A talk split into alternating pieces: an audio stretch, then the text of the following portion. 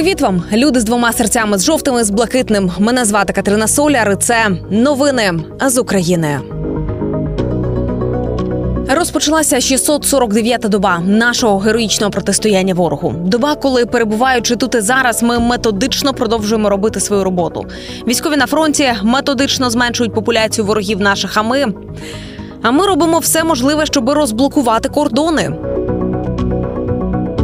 де станом на ранок понеділка знаходилося понад 2,5 тисячі вантажівок. Перевізники Польщі та Словаччини продовжують блокування кордону з Україною. Найбільше їх навпроти пункту пропуску Рава Руська. Ну і на кордоні зі Словаччиною також продовжується блокування. Там наразі у черзі у наш бік перебуває десь 650 вантажівок. Страйкувальники пропускають по 4 машини на годину щодо кордону з Угорщиною навпроти пункту пропуску Тиса у бік України. У чергах також перебуває 750 вантажівок. thank you Тож, за повідомленнями посла України у Польщі Василя Зварча, ми робимо все можливе, щоб цей протест швидше припинився, щоб рух на кордоні був розблокований. І ми продовжуємо переговори з польським урядом, знайшли певні точки дотику і компроміси. І дуже сподіваємося, що для протестувальників цих пропозицій, які ми разом з польським урядом напрацювали, буде достатньо, аби власне припинити ці протести. За його словами, немає жодних підстав, аби акції з обмеженням руху на кордоні тривали. І також він додав, що кожен день протесту завдає великих великих збитків як українській економіці, так і бізнесу Польщі. Ну і звісно ж бізнесу інших країн. І з того, що вже вдалося, від сьогодні один із пунктів пропуску на кордоні з Польщею відкривають для проїзду порожніх вантажівок на виїзд з України. Йдеться про Угринів Долгобичув. І це спільний пункт пропуску, який зазвичай працював лише для легкового транспорту та автобусів. Про це повідомив міністр розвитку громад, територій та інфраструктури України Олександр Кубраков. Відкриття смуги для порожніх вантажівок в Угринові він називає першим з переліку заходів, які міністерство робить для розблокування кордону зменшення черг, а також збільшення пропускної спроможності українсько польського кордону. А от кому кордони ні пачом, як то кажуть, так це російським ДРГ. До слова, росіяни змінили напрямок застосування своїх ДРГ.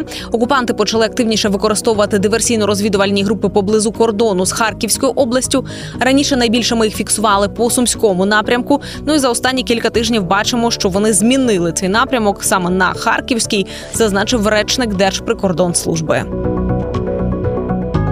А ще активізувався окупант у соціальних мережах і месенджерах. Міноборони попереджає про фейкові акаунти міністра Рустема Умерова у Телеграмі. Зазначається, що якісь невідомі особи використовують ім'я та прізвище міністра оборони України для збору інформації від громадян України. Міноборони звертає увагу, у Рустема Умерова немає акаунту у Телеграмі. І пізніше також у Міноборони зазначили, що завдяки зусиллям українців фейковий акаунт позначено міткою фейк. І власне, поки ми готувалися до масованих атак на нашу енергетичну мережу, рашисти теж склавши руки не сиділи. Тож, щоб завдавати нам ще більшої шкоди, почали встановлювати на шахеди термобаричні бойові частини, які можуть вражати сотні квадратних чи кубічних навіть метрів. Термобарична бойова частина, яку ще називають вакуумною бомбою, передусім призначена для ураження закритих приміщень. Це абсолютно новий рівень, і цей заряд складе половину житлового будинку, якщо не весь. Це можна сказати аналог заряду санцепі Тапіока або ж Буратіно, пише спеціаліст у сфері радіотехнологій Сергій Флеш. Саме тому на питання, що для нас перемога, ми відповідаємо, що перемога України це не просто Україна у своїх міжнародно визнаних кордонах 91-го року. Це розгромлена Україною російська армія, у якої немає ні бажання, ні сил знову нападати. Історія російсько-українських відносин показує, що Росія нападає тоді, коли може це зробити, і компроміси з агресором не працюють, адже Росія використовує їх для накопичення сил і нового нападу. І до слова, тривогу через міги в Україні від сьогодні не будуть оголошувати, якщо буде точна інформація, що вони не становлять загрози. Про це повідомив речник повітряних сил Юрій Ігнат і каже: однак, е, однак, за його словами, це не завжди.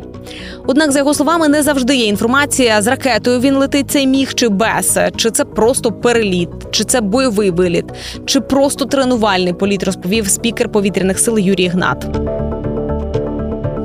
І до речі, зараз у Росії кінжалів, іскандерів обох типів Х-22, калібрів, Х-101, Х-555 разом є 870 штук. Якщо порахувати, то на вересень минулого року росіяни мали приблизно 1600 крилатих ракет.